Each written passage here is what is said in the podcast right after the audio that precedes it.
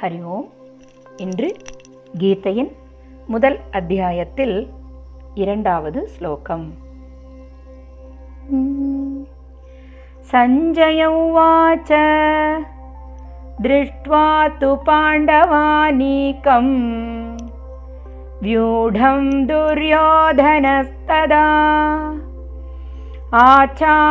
आचार्यमुपसङ्गम्य राजा वचनमब्रवीत् सञ्जय उवाच दृष्ट्वा तु पाण्डवानीकम् व्यूढं दुर्योधनस्तदा। आचार्यमुपसंगम्य राजावचनमब्रवीत्।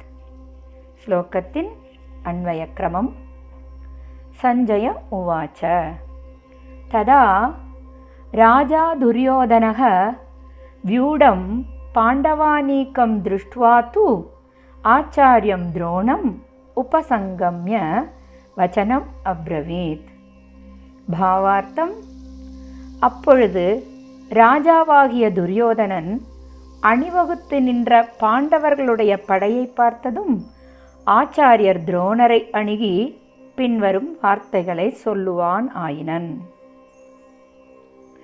தாத்பரியம். போர்க்களத்தில் நடந்ததை தன் ஞானக்கண்ணால் கண்டு நேர்முக வர்ணனையாக திருதராஷ்டிரருக்கு கூறும் செய்திகளாக கீதை முழுவதும் அமைந்துள்ளது. சஞ்சயன் என்பவர் கவல்கண்ணல் என்ற தேர்ப்பாகனுக்கு பிறந்தவர் ஆவார்.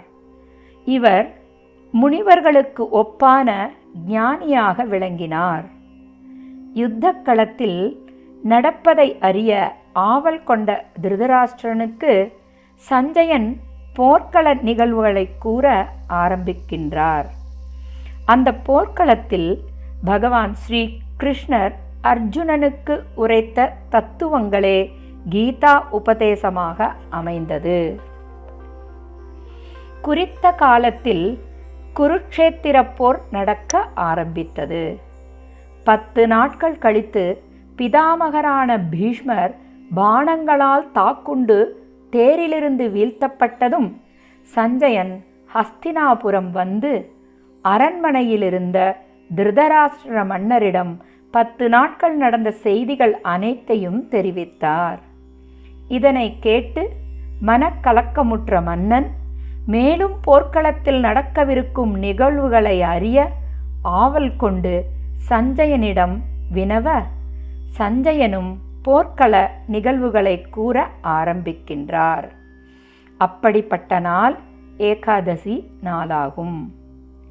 வஜ்ர வியூக அமைப்பில் அணிவகுத்து நின்ற பாண்டவர் படையானது அழகாகவும் சீராகவும் நின்றிருந்தது.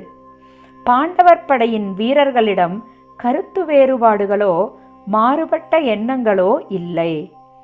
பாண்டவர் படை எண்ணிக்கையில் குறைவாக இருந்தாலும் வலிவுமிக்கதாக இருந்தது. பாண்டவர் பக்கம் தர்மமும் பகவான் ஸ்ரீ கிருஷ்ணரும் இருந்தார்கள். இதை கண்டு பயத்தினால் கலக்கமடைந்த துரியோதனன் பயந்த குழந்தை தாயினிடம் ஓடிச் சென்று தஞ்சமடைவதைப் போல தன் ஆச்சாரியரான துரோணரிடம் சென்று பின்வரும் வச்சனங்களை கூறலானான். என்று சஞ்சயனும் திருதராஷ்டிர மன்னரிடம் கூறலானார் என்பதே இந்த ஸ்லோகத்தின் கருத்தாகும். கிருஷ்ணம் வந்தே ஜகத்குரும். ஓம் தத் சத்.